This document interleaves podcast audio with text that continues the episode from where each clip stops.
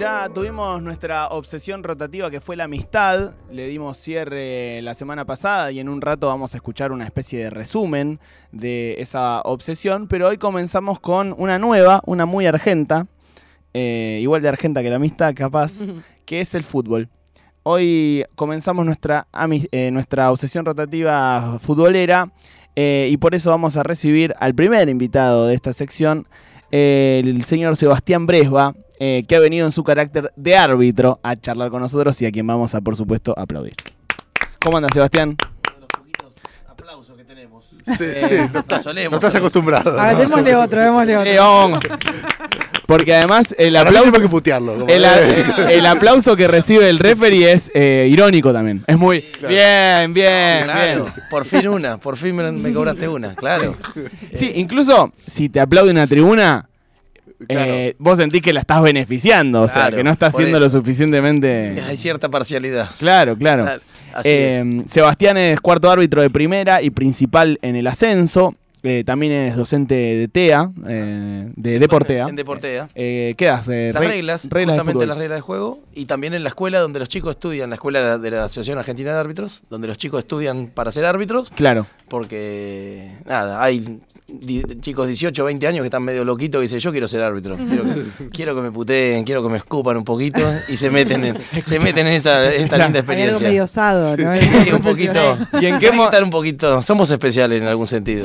Como los arqueros. Claro. Escuchá, ¿y, y vos fuiste un niño loco de 18 años que dijo quiero ser árbitro? ¿O un cómo se dio más esa- grande, un poquitín. Yo cuando tenía 18 arranqué el profesorado de educación física. Me recibí de profe, me recibí a los 21, en 4 años, y a los 21 dije, y ahora, y quiero estudiar algo más. Y, y justo me coincidió que la- trabajaba en una escuelita de fútbol. Y vino un árbitro a dirigirnos una vuelta y nos pusimos a charlar. Y me dijo, sí, seguí, está bueno, es deporte, es aire libre. No me comentó todo lo, Todo lo otro. Todo lo ingrato. Sí. Eh, pero, y ahí me metí y averigüé sin saber nada, sin tener familia de árbitros, sin nada. eh, y me metí y ahí arranqué y te empieza a picar el bichito y después te empieza a gustar.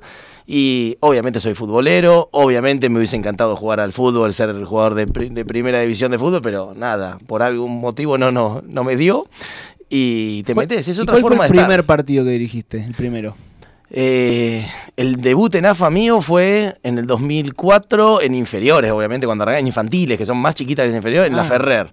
Eh, nada, yo a pata, yo vivo en, cerquita, en, en Villa de Lina, cerca de por zona norte. Vecino. ¿Ah, sí? Sí, ¿Dónde? de Villarino también. Ah, bueno, Sí. ahora después cruzamos, calle. Y si querés ser árbitro, te Claro. Y me mandó a la Ferrer en colectivo, yo no sabía nada, ¿viste? Y nada, fui en colectivo, me acuerdo, Ruta 21 y Cristianía, ahí está la... Ahí está la... Y vos decís, y llegué, era un desolado total, encima llegué re temprano, no había nadie, y en ese momento nos hacían ir de traje, Wow. de traje y el bolsito a las 8 de la mañana, habrá sido un sábado, un domingo. Cinco partidos Malísimo. ese día o no? Tres O- partidos, ah. las infantiles, Eh. árbitro solo, tres partidos. Ya Ahí. tenía experiencia porque donde estudiás, de donde ahora yo doy clase en la escuela de árbitro, los chicos durante el curso que dura dos años tienen un montón de partidos. O sea que ya en la cancha no me iba a sentir incómodo. Aparte, los inf- infantiles son pulguitas. Pero los padres ahí sacados, Padres, ¿no? Madres, Sí. te diría. Madres Las madres sacadas. son peores que los padres. Sí. Sí, sí, sí, sí. Eso era la fe contra. Uy, no me acuerdo. No, Bueno, no, no, no me acuerdo. Ponele, vamos a decir, eh, Sí, cualquiera puede ser. Merlo, no sé. Sí. te putean más en un eh, Independiente Belgrano de Córdoba en primera o la fe Es que- Merlo en eh, sexta. Eh, en cantidad de gente Sí, te va a putear más en primera, pero vas a identificar mucho más eh, la puteada en, cuando hay 30, 40, 50 personas. Que pasaba en la D, cuando yo dirigía primera D, Claro. hay por ahí 50 hinchas y te putea y, te- y se escucha uno solo. ¿Y cuando, qué preferís? cuando putea uno solo y si está cerquita y lejos de la gente, por ahí lo mirás, le cruzas una mirada, le haces Igual es parte de la dale. música, como de la, música ambiente. Es que cuando como, putea todo un estadio no identificás nada. ¿No? No, no, identificás Ah. nada. No, no, no. no todavía no, no tuve el elogio que me empiecen a gritar, no sé, bre, va, y va. Sí, hijo de todo, una Ese hinchada. es el himno de los. Ese es el himno. Todavía no, tuve, todavía no, no me lo cantaron. Toda una hinchada. Un poco te empodera la puteada. Sí. Te- obviamente lo, lo trasladamos acá y charlamos y nos reímos, pero en el momento ni estás tan enfocado en el partido que ni escuchás lo que ¿No te te tuerce el brazo? No, no, no, no. Que en el momento vos tenés que tomar la decisión así. Claro. En un segundo. Eh, bueno, hoy en día con el VAR, obviamente, vas, uno analiza en el te- ahí la, la craneas más la decisión. Pero eh, si no es así, chao, cobré no cobré, penal o penal, amarillo o. Es- es- la podés pensar un poquito ahí, pero no tenés más de uno, dos, tres segundos como máximo. No, no podés tardar el, tanto. El futbolero siempre dice que el referee no te caga el partido cobrándote un penal, sino que, se dice esto, en las chiquitas. Te va llevando. La boludita, como le La boludita, la boludita. Eh, no, no, nunca pasa que te enroscas con, con alguien o que Sí, tenés- ah. Sí, que tenés. No, de afuera, por ahí no. No, no, no, dentro con del un partido, que sí, con un jugador que te hincha las pelotas y capaz Sí. le cobras una que a otro no se lo hubiese cobrado. No, pero te enroscás con alguno que no entiende, que vos le, tratás de explicar, dale, jugá, ¿no? dale, dedicate a jugar, yo dirijo, si me equivoco, me equivoco, si acierto, acierto, igual que vos en un pase, un tiro al arco. Se- algunos le llega, la mayoría le llega ese mensaje y otros no, no, no, y se ponen así. Bueno, listo, no hablamos más, digo, ya está, no hablamos más y, y me sigue hablando y yo, nada, como que no oye llover. Sigo dirigiendo y no. Porque si no te enroscas y te terminas. Me, me ha pasado. Te, te enroscas, te enroscas y después, uy, no vi tal cosa. Un Claro. lateral, un saquear con import. No lo vi porque estaba enroscado con él. No basta, flaco. Salí porque si no voy a seguir cometiendo errores. Mm. ¿Es más difícil eh, dirigir la B o las, las, las divisiones más bajas que, que es un fútbol más trabado, más violento, eh, más, eh, bueno, en donde, Sí, en, más en donde también es parte de la táctica esa rusticidad? Tenés menos ¿no? lectura de juego, por, por ahí, no sé, vos pensás que el 4 la va a sacar y se termina mandando una macana y tenés Claro. que salir corriendo, es imposible jugada en el área. Eh, el fútbol, cuanto más va subiendo categoría, es más previsible, eh, es más bien jugado, entonces uno puede, como árbitro, vos vas leyendo el juego, ¿no? Si la tiene el 4, se va a poner allá el 7 y ya vas corriendo para donde va a ir, eh, para, le- leyendo un poquito el partido. Ahora, cuanto más subís, más exposición tenés. Entonces, un error en la B metro o en la C o en la D, por ahí no es tan grave, o no es tan grave, no, se, no, se, no te expone tanto que si ha pasado con chicos compañeros que se equivocaron en primeras divisiones y nada, lamentablemente consiguen tu teléfono, te llaman a tu casa, se- te mandan mensajes, sabemos a dónde van tus hijos al jardín, esto. Eso y ya pasa. ahí ha pasado. Y eso ya es horrible. Ya ahí ya pasa por otro lado y eso en- por ahí en... Eso ya pierde todo folclore, ¿no? Pues Totalmente. O sea- Le ha pasado lamentablemente a compañeros. No, no, obviamente no da para nombrarlo, pero le ha pasado. Son, fueron, que fueron errores grandes públicos en finales de primeras divisiones. Y bueno, y salen, y salen. Sí, algunos po- se, se nos ocurre, digamos. De, Sí, de claro. sí. Y salen. Y, perdón, amigo. Sí, no, no, no sé de qué cuadro sos, pero te quería preguntar si alguna vez te tocó dirigir a tu equipo. La segunda respuesta es que sí. Sí, Claro, no La, primera pregunta jamás te lo voy a Lo sé, lo sé, responder. lo sé. Eh, a ver, un poco para nada, mantener un poquito el, el Sí. misterio. Eh, Vos sos el equipo del ascenso. Somos.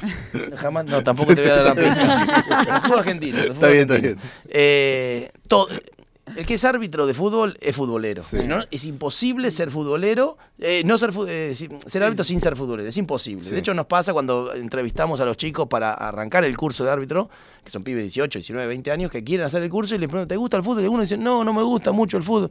Bueno, entonces, con todo respeto, y Claro. lamentablemente no es medio como que te saca de imposible que arranques el Porque curso. además esto que decías vos recién, tenés que conocer el juego. Tenés ¿no? que conocer y te tiene que gustar. Te puede gustar más el fútbol ascenso que la Champions o al revés, pero tenés que, te tiene que gustar el fútbol. Y eh, por eso, respondiendo lo que me preguntabas antes, todos, todos somos hinchas de un club. Mm. Todos, todos los hábitos somos hinchas de un club, seguro. Y los periodistas no hay- deportivos también. eh, eh, Sí. Por supuesto, porque sos futbolero Sí, sí, y te- estás en el ámbito futbolero desde un lado. A mí me tocó ser árbitro porque lo elegí, me gustó, otro le toca ser periodista o lo que sea. Eh, ahora, me ha pasado dirigir, antes me, me ha pasado dirigir a, a mi equipo Mm. y la verdad que en el momento, nada, es nada, juegan un color contra otro color y no te interesa y vos querés irte a tu casa habiendo acertado. Mm. Te- pero Sí. yo te lo digo, vos, vos me lo decís así, después por decir, no, este chamuller. no, eh, a mí, por lo menos, lo que me pasa y a la gran mayoría de los que yo conozco, les pasa eso. Eh, y, y diri- vos en el momento, yo me voy mal a mi casa y no duermo una noche si me re- erré en algo, porque hoy en día se televisan todo. Yo me comí un penal y voy. Y ese partido pa- terminó 0 a 0 y con ese error mío fue fundamental, hubiese cambiado el resultado, lo que sea. Me voy a mi casa y no duermo esa noche. Como no sé, como un jugador cerra un gol abajo el arco y no duerme toda la noche, Mm. el árbitro no duerme toda la noche y me ha pasado de no dormir noche. Y yo prefiero ir y dormir la noche y que mi equipo pierda. ¿Y Ahora, cómo estoy- es esa...? te termino de esa- responder. Sí, Sí. perdón. te- eh, estoy en el sillón de mi casa viendo a mi equipo y quiero que gane. Eh, Claro, que- claro. quiero que gane. No digo que puteo a mi compañero que está dirigiendo, pero quiero que gane. No, el, el puteador lo saco en el mundial. Ahora, Cuando juega Argentina, puteo lo saco. Ahí, me- ahí saco un poquito el- la vestimenta de árbitro. Pero quiero, estoy en el sillón de mi casa, quiero que mi equipo gane. Y si juega contra su clásico, quiero que más gane. Pero termina el partido, empate y listo, ya está, chao, me olvido. ¿Cómo es la, perdón, la, la psicología, ¿no? De alguien que se dedica a un laburo en donde hay tantas más chances de que te vaya mal que bien, ¿no? Porque digo, un futbolista, eh, eh, digo, digo por esto que decías, yo me voy contento a mi casa si dirigí bien y me voy muy mal si dirigí mal. Vos tenés no sé cuántas decisiones que tomar en un partido. Un 9 tiene 3, 4 situaciones de gol, capaz manda dos a guardar, se va a casa contento. Vos tenés 200 situaciones por partido. bueno, Digo, hay muchas chances de errar. El 9, el nueve también tiene decisiones. Un pasecito cortito, chiquito, es una decisión, le hizo bien. Yo tengo un lateral que es algo tonto, lo, lo hice bien. Sí, sí. Decisiones importantes ah, según el juego. A veces tenés dos, tres posibles penales, a veces no, no tenés ninguna polémica en el área, mejor. Pero a lo que voy es. ¿cómo, ¿cómo alimentás como el deseo o las ganas de seguir haciendo algo que te debe también generar un estrés y unos disgustos grandes, ¿no? Es que de ese lado, desde ese lado el arbitraje es un poco ingrato, porque dirigiste todo bien 90 minutos, te equivocaste en el minuto 91 con una jugada así que obviamente que define el resultado, dirigiste mal. La Claro. resultado, ¿cómo dirigiste? Mal. Sí, Pero 90 minutos, bárbaro, el Mm. le erré en una. Y que obviamente esa fue importante, pero listo, dirigiste, el, el resultado es dirigiste mal. Ese lado, obviamente que se. Y siempre es la noticia es el avión que se cae y no los, los miles que, que llegan. Entonces siempre la noticia va a ser eh, el árbitro se equivocó en el diario o en las noticias. No va a ser.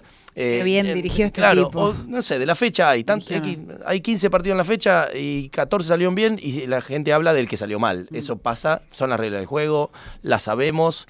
Y bueno, nada, seguimos estando acá adentro porque nos gusta, nos gusta y nos pica el bichito. Y hoy, hoy, hace un ratito salieron las designaciones del fin de semana y estás el martes esperando a ver qué dirijo, que no me toca, que, que me deja. ¿Qué te todo. ¿Cómo es eso? Merlo, Mer, eh, B-Metro, Merlo San Carlos. Merlo está peleando el descenso, pero con, chance, eh, con chances de entrar en el reducido para, un- para el segundo ascenso y demás. Es una por fin de. Sí, suele ser un, un- sí, suele ser un fin de, eh, un partido. Si te dan de árbitros, uno por fin de. Si quedas libre como árbitro y vas de cuarto, por ahí hay doble de cuarto. Doble te dan un- nada, un, no sé, Liga Profesional el viernes sábado y B Nacional el domingo, lo que sea, o sábado y domingo, lo que sea. De, cuando vas de cuarto te dan a veces doble designación. ¿Cómo son los entretiempos? Eh, vos, digo, sos de ponerle. ¿Te generó dudas un penal que cobraste y es como de preguntar, che, fue o no fue? ¿O, o- o preferís como ni saberlo? Hay de- sí, soy de mirar el celu. Sí, sí, dirijo un televisado, que hoy en día en la B Metro, B Nacional hay muchos Sí. televisados. Lo, y si está algún amigo, le, le pregunto, a ver, nada. eh, ¿Y te, lo más condi- sano- ¿te lo más condiciona sano- algo? O... No, no me ha condicionado. De hecho, ahora te cuento una que me pasó que no me ha condicionado. Pero lo ideal sería esperar a que termine el partido y verlo. Sí. Pero la verdad que no, no lo miro porque me quiero salir acá al segundo tiempo sabiendo qué pasó. De hecho, hubo una vuelta que me comí un codazo terrible. Que nada, hoy en día con el diario del lunes lo expulsaría sin haberlo visto porque fue con hundimiento del pómulo el que recibe el codazo. Sí, y, y con el VAR en primera división si fuera... Sí, esto fue en la Sí. B Metro, en Defensor Belgrano, hace unos años. Mi primer, segundo partido televisado, viste, todo el mundo, mirá, un martes a la noche, que no hay mucho fútbol y todo el mundo mirándome. Sí, dirijo el televisor, dirijo el sí. A todos mis amigos, todo, a 42, 43 del primer tiempo me como ese codazo. Sí. No lo veo, me como es que no lo veo, ¿no? Nada. Listo, el tipo con hundi- hundimiento de pómulo, todo, bueno, chao. Termina el primer tiempo y yo nada, agarro el celular para ir a mirar y sí, le pregunto para mí, sí, te lo comí, te comí tu codazo. Y salí el segundo tiempo Sí. con un jugador que debería haber sido expulsado y no lo expulsé. Claro. Y nada, y salí al segundo tiempo y no fui con así, en- con entre ceja y ceja a pulsarlo, por, respira hondo y lo, lo expulso. Sí, sí. No, y terminó el partido. Porque viste que está esa idea de el 5 pega una patada, el referee se come, se come la tarjeta, el técnico lo saca al 5. ¿Te lo sentí como un pelotudeo? Sí, sí, ahí, como que te están forreando un Ahí poco. sí. Al técnico lo mirás con un odio diciendo me están prendiendo fuego. Porque, No me ver, quemes. Eh, no, eh, no me quemes, eh, no me quemes. Vos sabés que le erraste. Y, y por ahí en el momento estás en la duda, le erré, no le erré, bueno, listo, sigue el partido, después la veré, decís. Cuando el técnico lo saca a los dos minutos, decís, le erré. Claro. Cuando el técnico lo saca, le decís, le erré.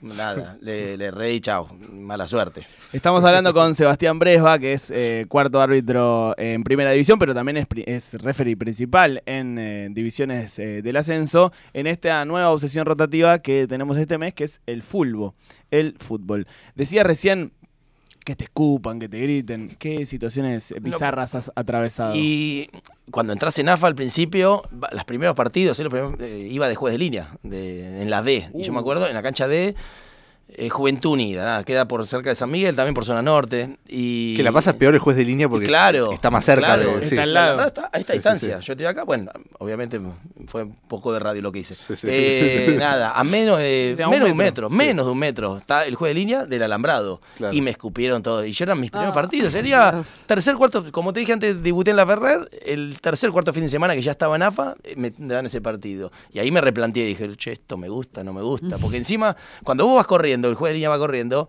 eh, es difícil que te, si te pega, bueno, es, es para felicitarlo. Un el tipo que te pega, claro. No, el que te escupe y te pega, un tipo que está corriendo, bárbaro. Pero cuando hay un córner del otro lado, el juez de línea se queda paradito en mitad de cancha ahí y se queda parado. Y ahí sos carne de cañón.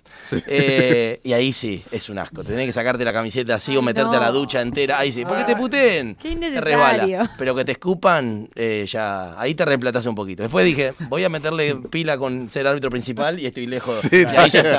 Y ahí por suerte me dieron bola y me metí en el medio. Eh, ¿Cómo es ese camino, digo? Porque hay eh, árbitros que han- son especialistas jueces de línea, digamos, Sí, por ¿no? O eso. sea, Y cuando entras, se toma una decisión si vas a ser juez de línea o si vas a ser árbitro principal o cómo es? No, medio que la toman los profes o instructores de AFA en este caso. Ah. Te, empiezan a ver en inferiores y te van a ver, te ven bien como árbitro, te dan más chance de árbitro y más partidos más exigentes de árbitro. Te ven bien como juez de línea y no tanto como árbitro, te empiezan a dar más partidos de juez de línea y te empiezan a, a ver. Eh, en ese momento, al tercer, cuarto fin de semana mío, ya me mandaron como, como línea de- en, en la D. Hoy en día ya no, hoy en día cuidan mucho más a lo- lo- los asistentes, en realidad. Decimos juez de línea porque la gente lo entienda, pero Mm. son los árbitros asistentes. De la D, de la C, ya van más, como que ya están, los que están ahí ya están medio como encaminados para, para, para jueces de línea. Después siguen dirigiendo inferiores el, el- resto del fin, de lo que sea, pero si les toca el sábado ya, ya van de juez de línea. Es medio que te van encaminando un poquito así. ¿Y te pasa en la vida que sos medio árbitro también? Por ahí, no sé, en un grupo de gente con tus amigos que estás ahí como medio marcando. No, medio botoneando. Medio botoneando. No, no lo dije yo. O decís, a este le sacaría tarjeta. No, no, para nada. Y de hecho, yo laburo dando las reglas en, en, eh, tanto en Deportea como en la escuela de árbitro y no soy, en, en la cancha soy cero reglamentarista tampoco, Sí. soy cero. Hago las cosas que hace, comp- pero un montón de cosas las manejo más con sentido común que con regla pura y fría, así. Pero no, no, no. Pero sí te, te ayuda a ser eh, previsor, a ser ordenado, a mantener un horario. Vos me decís, che, nos juntamos, amigos, nos juntamos a las 8 a comer y yo a las 8 estoy ahí. Eh, pero, pero porque ya lo tengo así en la sangre que ya eh, no podés llegar tarde. El árbitro no puede llegar tarde un No. partido. Entonces, soy recontra puntual, soy, ese te, te ayuda a ordenar y a ser previsor. Vos como árbitro tenés que ser previsor para le- leer, el partido, ver qué puede pasar en el fútbol. Entonces, te ayuda a eso. Pero después, si estamos con amigos, no, no, no. No. Me saco, me Mirá. saco la pilcha, me saco el botón de encima. Qué loca que es eh, la vida. Hay hinchas de eh, Juventud Unida de Muñiz. Dicen Bueno. que no es San Miguel, que es Muñiz Bueno. en el chat de YouTube. Bueno. Escuchá, Seba. Muy bien, em, tiene razón. Bueno, la cosa que es que el Club Muniz no dice- tiene y cancha. dice, nosotros no hacemos eso. No tienen cancha. No, no, fue, fue la gente de Juventud Unida, no la de Muniz, me parece, no sé, no me No, acuerdo es, de aquello. es Juventud Unida, no es en San Miguel, sino en Muñiz. en- Ah, bueno, en es el- eh, correcto, bueno, a pasito, a pasito. Escúchame. em, vos das reglamento. Así es. ¿Qué tan importante es no el, no el conocimiento del reglamento, sino la personalidad del referee, ¿no? Porque el- el- también uno va conociendo a los referees por su personalidad, ¿no? Sí. Eh, hay referees históricos de la Argentina eh, y sabés que con tal no se jode o con tal se enoja y empieza Sí. a revolver tarjeta. ¿Qué, qué importancia tiene la cómo el tipo la lleva? Todo, todo, todo. Porque las reglas, mal que mal, las puedes estudiar, las, las podrás saber más, las podrás saber menos, podrás saberlas a fondo, ¿no? Pero eh, la conducción del árbitro es, es todo. Obviamente, cobra algo que fuera del reglamento, le van a caer. Pero, pero la personalidad que tenga y cómo lleva el partido, cómo lo conduce, es, es todo. De hecho, va a terminar triunfando el que tenga conducción más que el que sepa las reglas puntillosamente, por supuesto. Y con el VAR, eh, ¿cómo- cómo- ves, ves una avanzada del VAR eh, de- y de la tecnología sobre las responsabilidades del, del árbitro o va a haber un freno ahí? ¿Cómo, cómo imaginas eso? A ver, yo estoy recontra a favor del VAR. De hecho, este codazo que yo les digo antes, si en un partido, obviamente era la metro, pero en un partido con VAR, me iba a mi casa tranquilo. Sí. Y se resolvía en nada, en dos minutos. Sí. Y yo me fui a mi casa y obviamente no dormí por un montón de noche, por diciéndome, carcomiéndome, hasta, hasta que te da revancha, tenés otro partido y lo dirigís bien y, nada, seguís adelante. Pero estoy recontra a favor del VAR para que salvarte de, de estas, de esas situaciones e irte contento a tu casa habiendo hecho justicia. Para eso vas a la cancha vos, Mm. o como, como árbitro, para hacer justicia deportiva. Y si te vas, a- si habiendo sido injusto, te vas mal. Entonces, para mí, estoy recontra a favor. Después, obviamente, no es una herramienta eh, infalible, la, la manejan personas, la manejan humanos que también se pueden equivocar. Y en el fútbol no es como en el tenis, que es adentro o afuera, o con el vóley. Acá es... eh, en- Interpretación a veces. Hay un montón de jugadas que yo las, cuando las enseñamos, le decimos, eh, esta la, la podés, una patada, supongamos que es de amarilla o de roja, estamos debatiendo eso. Y tenés fundamentos para amonestarla y tenés fundamentos también para expulsarla. Tenés de los dos lados, te puedes agarrar. Bueno, entonces, pasa esta jugada en un partido, el árbitro que está en cuestión o el VAR que está en cuestión, de- eh, van y deciden amarilla. Pero a veces yo, yo estoy en casa y digo, no, che, para mí es roja, con- también con fundamento. Pero entiendo que de los dos lados se puede defender. Y el VAR ahí, entonces la gente, eh, no, porque esta misma jugada el otro árbitro la semana pasada le sacó roja y ahora otro árbitro le saca amarilla. Y puede pasar. Y sí, el VAR no vino a, a eliminar todas las polémicas de ese, porque hay un montón de jugadas opinables y subjetivas en el fútbol. Como cuarto árbitro, imagino que en primera tenés mucho contacto con los entrenadores, Sí. ¿no? Eh, ¿Quién es el más difícil? Y era, eran, ya no están, no están más ahora, por lo menos acá, eh, los mellizos. Los mellizos eran.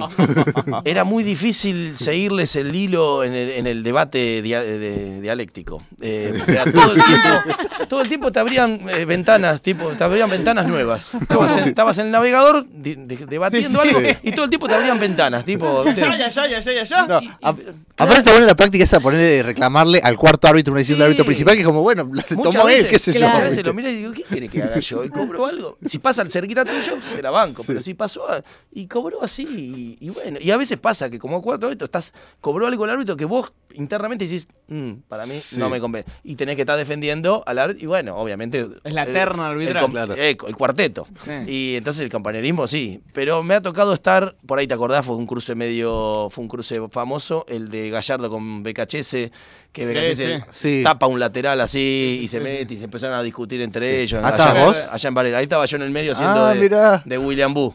Haciendo. Para los pibes, William Boo era un árbitro de, de Titanes en el Ring. Ustedes son muy pibes, no lo conocen por ahí. Eh, estaba haciendo ahí, tratando de mediar para que no se vayan a las manos, porque si no. ¿Gallardo difícil o no? Eh, no, se habla, bien, bien. Obviamente cuando pierde se ponía fastidioso eh, y ahí por ahí no, no, no, no, protestaba todo cuando perdía. Pero bueno, obviamente River, el, ciclo de Gallardo fue, fue tan bueno que la mayoría de veces ganaba. Por eso, pero cuando perdía se ponía alguna, pero después era charlable y, y era, era manejable. Pero los mellizos eran, eran ¿no? sí, los mellizos eran, eran difíciles, sí. Seba, eh, te vamos. Sé que te tenés que ir de pronto. Sí, tengo que ir para deporte ahora, justamente. Eh, hay Pero mucha. estamos, estamos bien de tiempo, tranquilo. Bueno, espectacular. Hay mucha suspicacia o mucha mi- mucho mito. La verdad que no sabemos, pero el hincha eh, piensa que hay cosas turbias a veces. ¿Hay cosas turbias a veces? Se- a ver, no, yo no. Poner las manos en el fuego las pongo por mí y por nada. Dos, tres amigos, amigos árbitros que te puedo decir eh, nada.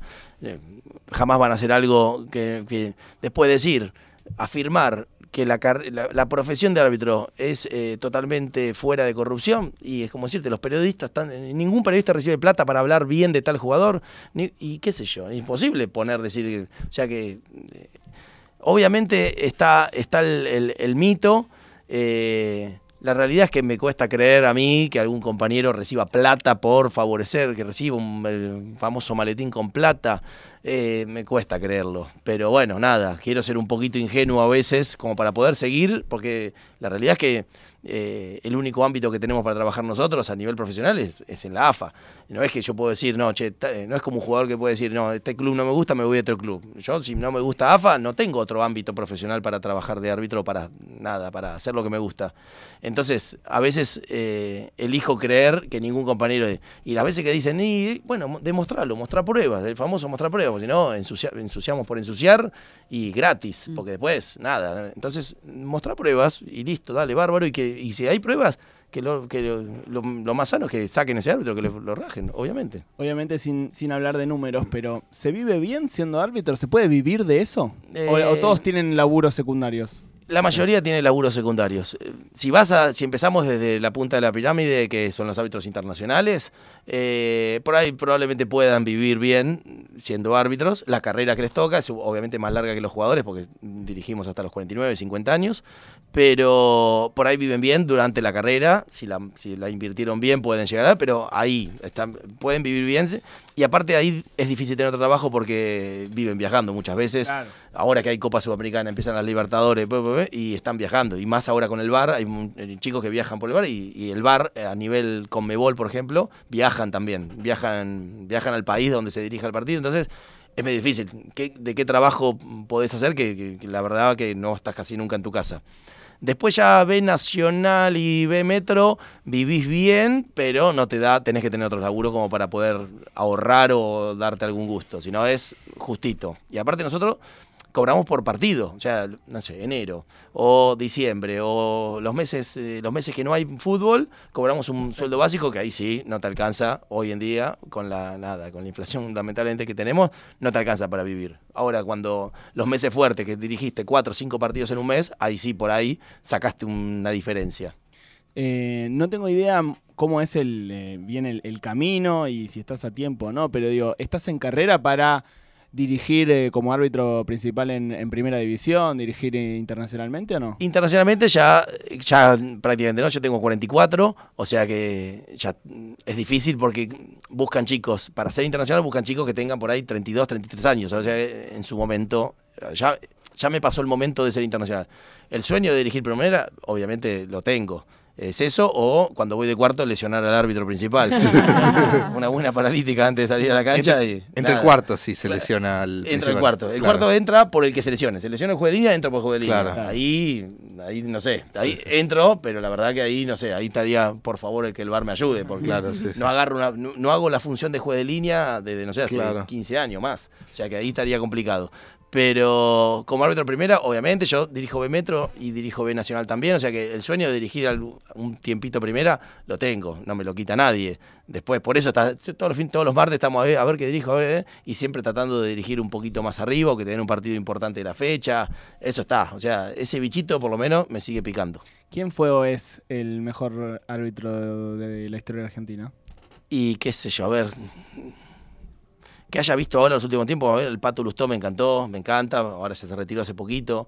Eh, en su momento Baldassi, la verdad que lo hablábamos antes de la conducción. Baldassi, la conducción que tenía o el trato que tenía con los jugadores, después se acertaba o no, le creían todo. Y eso se lo ganó él por justamente, no, más allá de saber o no las reglas, sino por, por la forma que tenía él. Eh, si vos, nada, tenés buena entrada a los jugadores, les hablas bien, de hecho yo lo trato de hacer siempre, eh, después te, te lo responden los jugadores. Y si haces al revés, si los tratás mal, si los getoneás, eh, te la devuelven. Cuando pueden, te la devuelven y cuando pueden, te hacen algo atrás que te, la- te la- te lo morfaste y obviamente, nada, terminás perdiendo vos como árbitro. Pero sí, por nombrar los, de los últimos tiempos, Baldassi y el Pato Lustov, de- de- por la forma que tenía, me encantaba.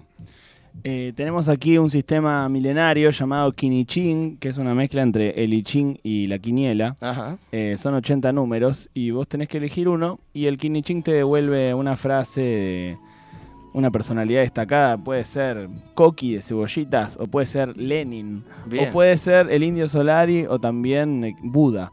Eh, es una lotería absoluta, así Bien. que del 1 al 80. Bueno, 79 vamos con la edad de mi, eh, 79. el año que nací. Hay que endurecerse Upa, sin jamás perder la ternura. bien. Una frase del Che Guevara, pero que me parece que va Sí, muy va, bien sí. para eh, la tarea de un referee, ¿verdad? Me tengo que poner duro. Muchas veces tenemos que actuar de enojados. Yo a veces me, me pongo así, cara de enojado, allá, así. vaya para allá. Y, y hasta los- mis compañeros me dicen, eh, tranquilízate. Sí, boludo, estoy tranquilo, tranquilo. eh, por, eh, nada, este, estoy exteriorizando. Estético. Es- es- eh, tenemos que ser un poco. Ético y estético. Eh, tenés que hacer un poco de ser un poco actor, ser psicólogo. Tenemos un touch de varias otras profesiones para poder ser árbitro, ¿sí? Psicólogo totalmente. Psicólogo tenés que ser alguno, ¿eh? Tenés que tranquilizarlo, serenarlo, dale. El objetivo del árbitro es llegar, terminar con los 22 jugadores, que todos te saluden, chao, ganamos, ganaron, perdieron, empataron, pero todos, eso sería lo ideal. Para eso tenés que laburarlo el partido. Sebastián Bresba pasó por aquí por la primera entrega de esta obsesión rotativa futbolera. Gracias, Che, por venir. Por favor, gracias a ustedes, un placer.